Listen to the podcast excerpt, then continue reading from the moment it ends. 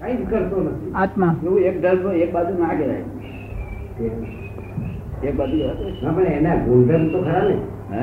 ગુણધર્મ તો ખરા જ ને. આ ગુણધર્મ તો બિચારા નજીક આવવાથી ગુણધર્મ ઉપર અસર થાય છે અવરી. આ એ તો સમજ્યા પણ જે આ બધું કરે છે આ કુદરત સર્જન જે કરે છે આ કુદરત બધું એને કેમ ભગવાન ના કરે દાદા?